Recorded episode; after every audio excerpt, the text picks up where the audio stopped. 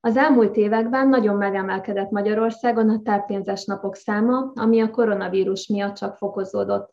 A munkavállalók több mint 26,3 millió napot voltak betegek, míg a pandémia előtt ez 16-24 millió közötti szám volt, és ráadásul az otthonunkban vagy kórházban gyógyuló munkavállalók 2020-ban egy napra 9874 forint betegellátást, vagyis táppénzt kaptak.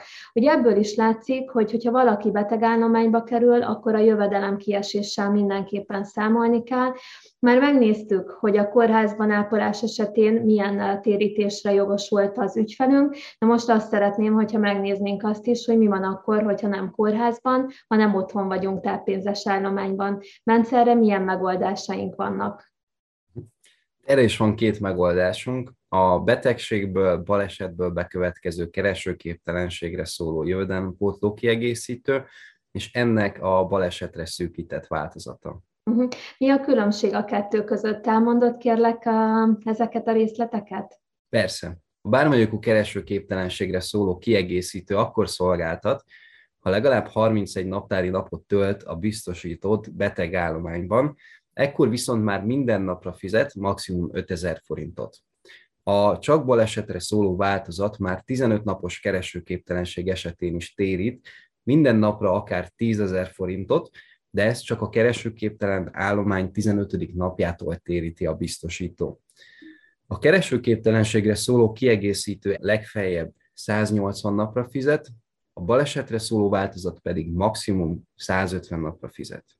Ó, ez még egy picit bonyolult így nekem. Mondanál kérlek egy konkrét példát mondjuk balesetre vonatkozóan? Természetesen. Tegyük fel, hogy az ügyfél egy baleset miatt 200 napot volt keresőképtelen állapotban, akkor erre a biztosítási eseményre vonatkozóan 150 napra kaphat térítést, ami a maximum összeggel számolva másfél millió forint. Ha egy újabb biztosítási esemény miatt még adott évben újra betegállományba kerülne az ügyfél, akkor a biztosító újra térítene.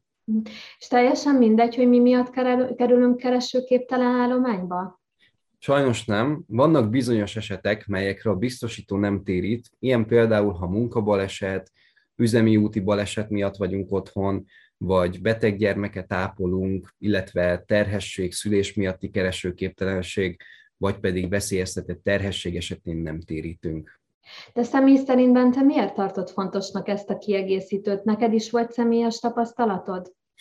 Igen, sajnos volt. Mm, még amikor tanácsadóként dolgoztam, és mellette fociztam hobbiszerűen, akkor volt egy sérülés ebből kifolyólag, és hát abból a sérülésből való felépülés nagyjából egy hónapot vett igénybe, kezelésekkel, rehabilitációval együtt, és ez az időszak nekem teljesen kiesett a, a munkám során. Értem. De akkoriban alkalmazottként vagy vállalkozóként dolgoztál? Vállalkozóként, katásvállalkozóként dolgoztam. Aha, akkor, hogyha jól sejtem, táppénzre szinte alig voltál jogosult ebben az időszakban. Hát nem igazán. Mhm. És volt neked, Bence, akkor életbiztosításod? Hát sajnos nem volt erre szóló kiegészítőm. Úgy voltam vele, hogy hát mi baj történhet egy 19 éves fiatal emberrel, de hát ahogy azt láthatjuk, a baj az nem kortól függ nem bizony, és gondolom, hogy nagyon nagy segítség lett volna ebben az időszakban, hogyha van külső segítség, anyagi segítség. És én tényleg azt gondolom, hogy kortól függetlenül, ahogy most te is mondtad, mindenki életébe történhetnek váratlan események, és érdemes ilyen kiegészítőkkel biztosítani magunkat. Bence, nagyon szépen köszönöm a tájékoztatást. Köszönöm szépen én is.